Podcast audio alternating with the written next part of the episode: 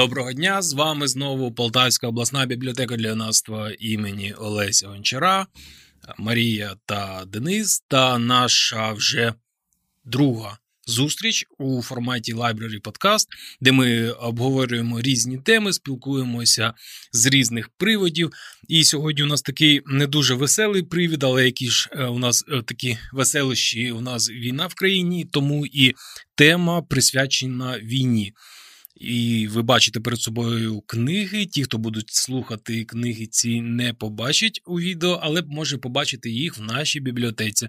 Якщо ви після сьогоднішньої нашої розмови захочете їх прочитати чи просто подивитися, погортати, ви знаєте, що можете прийти до нас у бібліотеку, взяти їх е, та, можливо, відкрити щось для себе нове.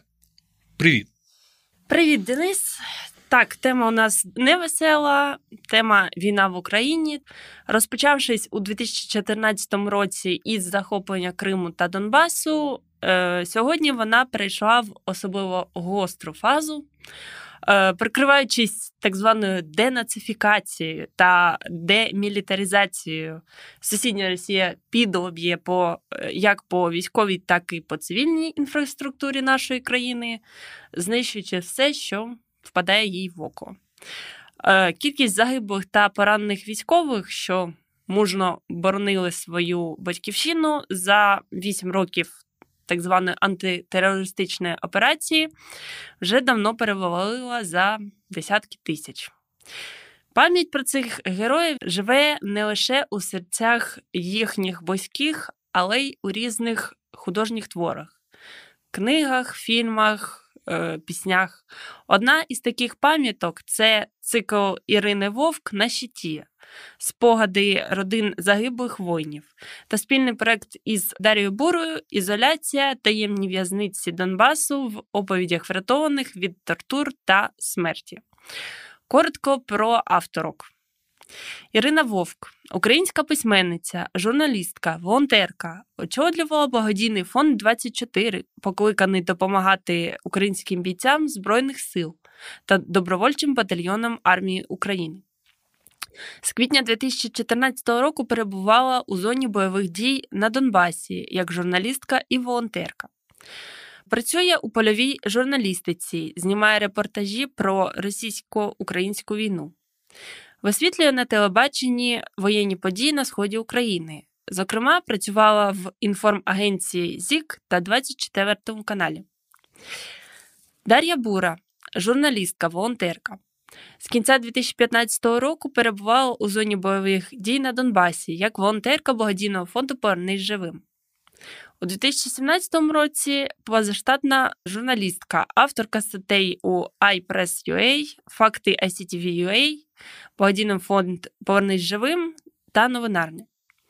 У 2018 році радіоведуча на військовому радіо Армія ФМ. У 2022-му ведуча програм на Радіо Перше, журналістка у спільнотах без броні Єдина база ініціатив для ветеранів та Бітук Медіа. Отже, про що ці книги? Вони про пам'ять, про біль і про втрати. У циклі на щиті це такий тритомничок на більше ніж 2 мільйони знаків, через що його довго не хотіли публікувати не одне видавництво. Mm-hmm. Ірина оббила пороги дуже багатьох видавництв. Хтось казав, що це дуже великий обсяг, хтось казав, що немає грошей, хтось казав, що країна вже втомилася від війни і їй потрібна щось е, веселіше, якась менш депресивна тема. А коли вона сконтактувала з головним редактором видавництва Фоліо, він буквально її тільки вислухав і сказав: Так, ми готові надрукувати усі три томи одразу. У циклі на щиті зібрані історії про загиблих українських воїнів, які на сході боронили українську землю від російської навали. У цих подіях Ірина втратила друзів, чию смерть важко переживала. Тож вона вирішила розповісти про тих, кого вже немає, аби про них пам'ятали. Тритомник умовно поділений на три епізоди: Іловайськ, Донецький аеропорт та Дебальцеве. Я пам'ятаю, коли ці події ще тоді висвітлювалися на телебаченні, у радіомовленні, то було ну, навіть слухати, навіть дивитися новини про ці події було дуже страшно. Коли ти розумів, що там гинуть люди, коли ти розумів, що люди, не жалкуючи свого життя, захищають батьківщину, захищають свої родини, своїх друзів, своїх близьких. Було страшно. Е, Донецький аеропорт, про який у нас є е, відеоролик на нашому ютуб-каналі. То кіборг, здається, були це ми зробили у минулому році. Якщо я не помиляюся, це було ближче до зими. Ми робили цей е, відеоролик. Там зібрані і відео. Ем, фотографії, відео, які там були архівні. Відео, також є. Та розповіді про історію погодину, як хронологія, про атаку на аеропорт, про його захист та про самих кіборгів. Якщо вам буде цікаво, можете подивитися. От ти розповідаєш про це, і я розумію, що якщо ми подивимося на історію, як це було після Другої світової війни, що дуже багато історій, мемуарів були, і це було очікувано те, що після початку війни у 2014 році. З'явиться велика кількість е, історій, е, публіцистики, книг, які будуть висвітлювати ці події. І одразу така була думка, що це потрібно читати. Тобто, що можна розповісти е, третім людям, котрі це не пережили, котрі не були там. І Що ці люди, ось ми з тобою можемо обговорювати, як це ми робили з Джон Роулінг, як ми з Оленою робимо в іншому нашому проєкті недільні розмови про книжки та кіно, не реклама. Звісно, що дивіться, слухайте. А як ми можемо це обговорювати? На мою думку, це буде дивно, що два бібліотекарі, котрі до цього не мають жодного боку, і котрі це не пережили, будуть розказувати, що ось тут така історія, ось тут така історія. Це потрібно читати. Приходьте до бібліотеки, та хоча б на папері ви зможете осягнути та пережити те, що відчували люди, е, історії яких є у цих книгах. Звісно, що неможливо це відчути повністю. Та й добре, що інші звичайні люди е, це цього не відчують, що це вони можуть побачити а, тільки в книгах. Можливо, для більшості буде це саме так. Але про це треба знати, про це треба читати і треба говорити і не забувати, що в Україні продовжується війна. Так, я до цього і вів, що це підв'язати до подій, які розпочалися 24 лютого, тому що читаючи ці історії, можна якось подумати, як це, як події 2014 року перелилися, та як взагалі відбулося те, що відбувається зараз що це не просто так по одному такому щелчку пальця відбулося те, що чудили ті придурки з нашими громадянами, з нашими військовими. Це ж не просто так, що воно баг і ось злоба, яка з'явилася. Це вирощувалося, зрощувалося дуже дуже багато часу, і щоб ви зараз не здивовувалися, що творять свині, ви можете почитати тут і зрозуміти, що е, за ці вісім років так глобально нічого не змінилось. Вони як були свинюками, так вони і залишилися. І те, що ми зараз бачимо, це вже було тут, і це ще взагалі ж не всі історії, які ми знаємо. Ні, звичайно. Так, звичайно, тобто ні. помножте це на 100, на 200, наскільки ви помножите, тому що постраждалих людей, котрих це о, е, якось е, торкнулося. торкнулося, не обійшло набагато набагато більше, чим ви зможете знайти у цих книгах. Та й у нас же є ще й книги, і такі конкретні саме аеропорт у нас є, Цуцик у нас є. Це те, що я пам'ятаю, це презентації книг, котрі були у нас у бібліотеці. А, Здається, ще були від військових копеланів. У нас якусь так. книгу дарували. Дебальцево у нас є книга, яка так і називається просто Дебальцево. Книги є. Ці книги нікуди не ділися. Приходьте, читайте, це все є в нашій бібліотеці чому, е, скажімо так, чим вирізняється саме оцей цикл від тих книг, які є у нас в іншій бібліотеці? Це книги, вони не про військові операції, не хроніка подій, яка відбулася саме на фронті. Це книги про загиблих воїнів, які поклали своє життя. Це сюжети навіть не стільки про самих військових, як про те, е, наскільки змінилося життя родин після того, як не стало чоловіка, сина, батька. Для того, щоб зібрати три томи спогадів про загиблих військових, авторка е, близько трьох років збирала, е, розшифровувала, складала докупи та адаптувала під художній текст розповіді їхніх родичів. Усього у трьох томах циклу зібрано 155 історій про загиблих героїв. Ну, звичайно, їх значно більше, але це ті історії, якими хотіли поділитися їх родини саме з пані Іриною. Е, збирати історії авторка почала у 2014 році, подавшись після Майдану у Донецьк. У квітні 14-го вона поїхала фільмувати ті події, фотографувати весь жах, який творили ще тодішні сепаратисти. Як ти сказав, нічого в принципі не змінилося. Так, це було ще тоді, ще 8 років тому. Наприкінці травня вона почала їздити в зону АТО як кореспондентка і волонтерка, бо вона хотіла якось допомогти українським воякам. І це тривало до кінця 2016 року, коли на каналі Зік розпочався проєкт, який розповідав про загиблих воїнів. Це був проєкт таких невеличких соціальних роликів, буквально там пару хвилинних, там де розповідалися про цих ну, загиблих людей. Вона так. ж писала для Зіку, також звісно, що це так. було десь. Висвітлено відео. Так, угу. і от саме в той час вона зрозуміла, що люди не готові говорити про війну на камеру. Для людей це важко. Ну, звичайно, тому що ті втрати, які вони понесли, це так просто не скажеш на камеру, не запишеш свої емоції. Але вони можуть розповісти набагато більше без телеапаратури. Тобто у людей було бажання поділитися, поділитися своїм горем, поділитися пам'яттю про близьких людей. І тоді з'явилася ідея писати важливі речі про тих, кого вже немає, аби їх не забували. Ще більше відчуття того, що про них треба говорити виникло, коли на війні загинув близький друг Ірини Дмитро Жуков. Серед тих, хто помер, були й інші друзі Ірини, з якими вона е, зналася і спілкувалася за життя, і чия смерть стала для неї потрясінням. Готувати матеріали для публікації було важко, бо це історії про смерть. Наприкінці кожної історії загибель. Автор намагалася зберігати стиль мови людей, з якими розмовляла. Наприклад, у 128-й бригаді люди з Закарпаття, у них свій діалект, але загалом зрозуміло, про що вони говорять. Ось останній смс бійця 128-ї бригади в Дебальцевому: Сокоти дітей, бо я можу загинути. Тобто оберігай дітей. Угу. Через кілька хвилин цього воїна не стало. Ще одна історія. Мамі наснилося, що її загиблий син просить кави. Вона зривається вночі, заварює каву і несе на могилу. Кладе йому каву, два пампуха і каже: на рано Різдво, Христос се. Тобто, як я вже казала, ці книги це не хроніки бою, не описи військових подій, а емоції, які відчували рідні, що втратили близьку їм людину.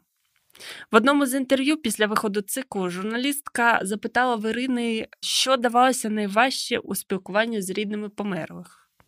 Автор на якусь мить замислилась, відвела погляд і, ніби через силу, відказала, що найважче прощатися.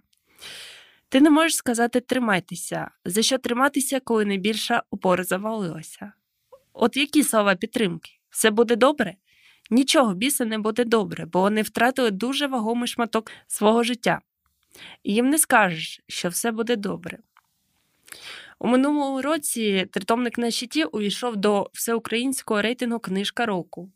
Раніше видання здобуло премію малого журі на букформ, тобто читачі і видавці вони якби відмітили цей цикл, вони відмітили, що дійсно якби книжки варті того, щоб їх прочитати.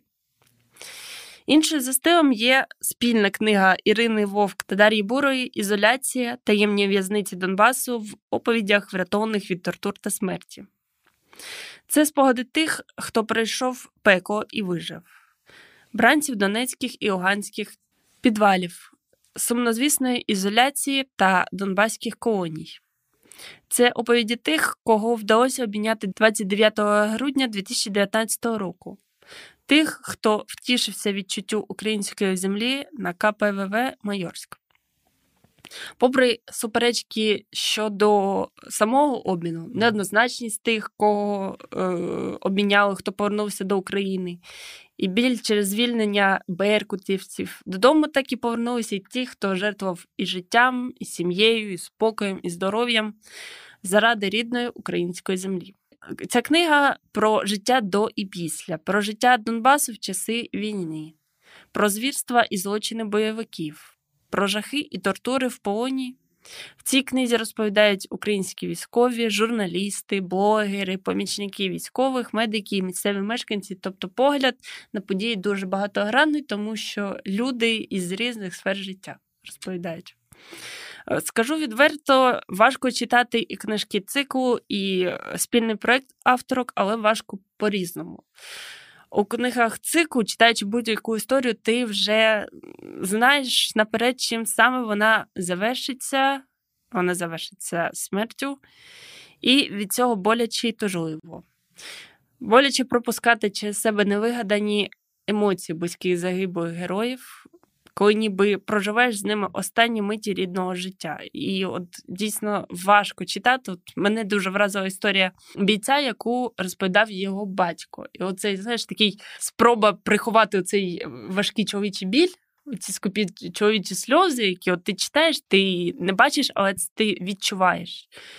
От от якось не знаю, мене це так вразило. Розуміло, що незважаючи на те, хто розповідає, тобто батько, мати, брат, сестра, дружина, читати важко в будь-якому випадку, але жінки вони якось все-таки більш емоційні і їм простіше демонструвати своє горе, свою біль.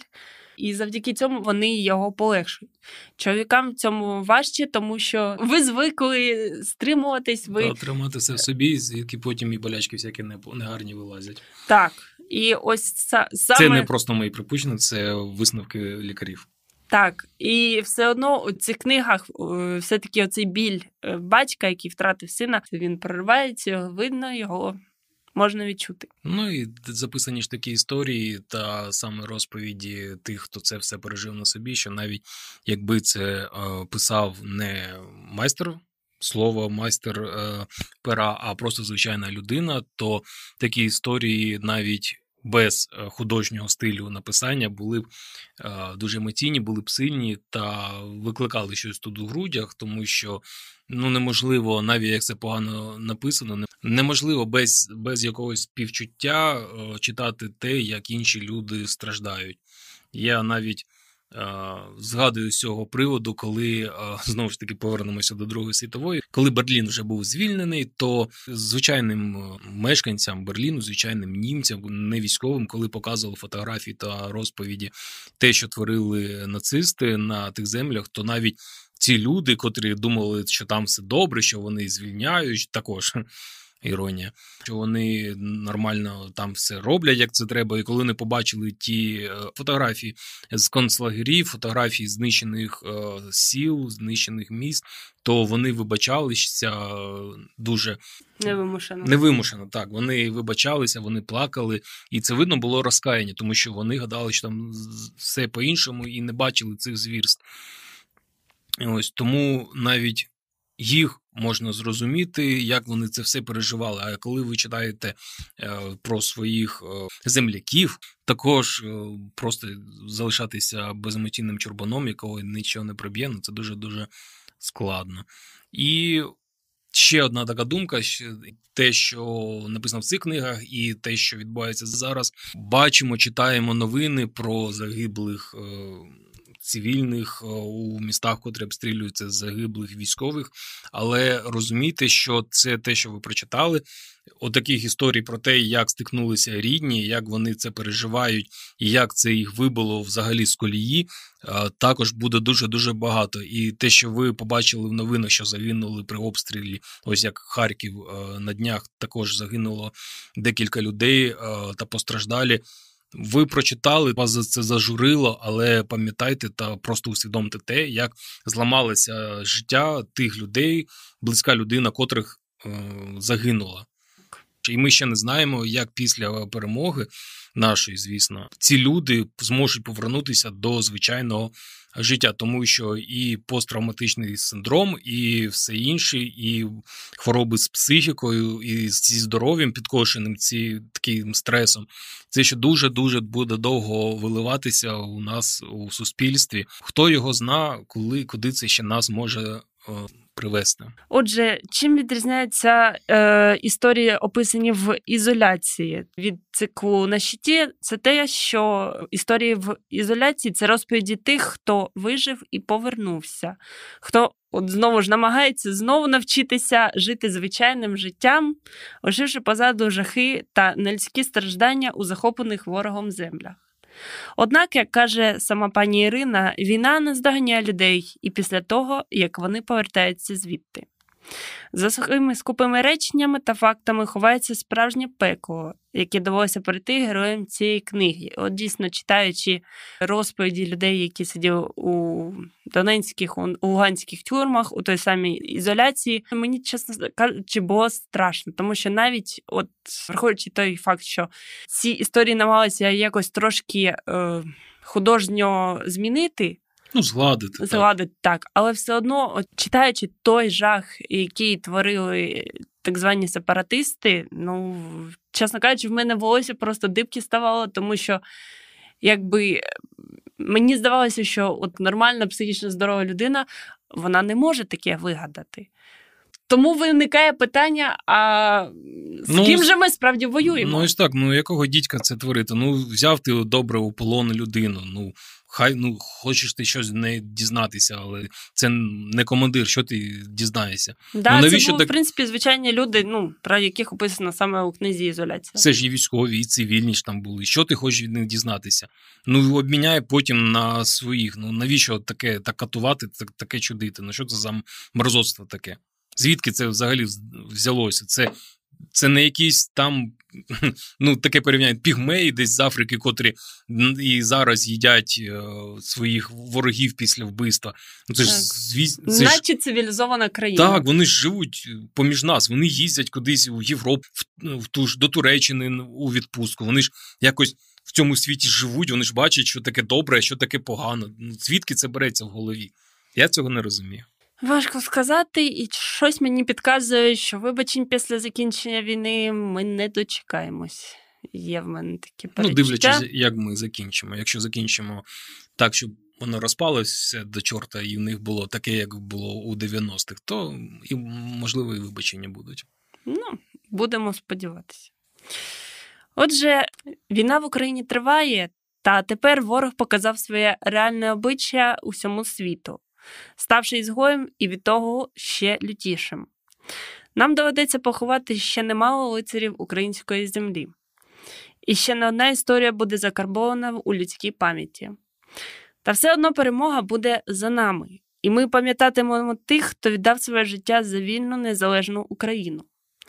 А отже, вони будуть продовжувати жити у серцях тих, хто їх знав, любив і чий образ понесе із собою через усе життя. Ці книги є у бібліотеці. Приходьте, беріть, читайте та пам'ятайте, тому що війна продовжується, а ми продовжуємо боротися. Ну я сподіваюся, що наш наступний випуск вже буде після нашої перемоги та на більш веселу та цікаву тему. А тема у нас ще є, тому слідкуйте за нами, чекайте і побачимось на Ютубі або на нашій платформі Anchor FM з нашими подкастами. Посилання, звісно, будуть, як завжди, під роликами в соцмережах, на Фейсбуці, на сайті. Шукайте нас та не губіться. До наступних зустрічей. Бувайте!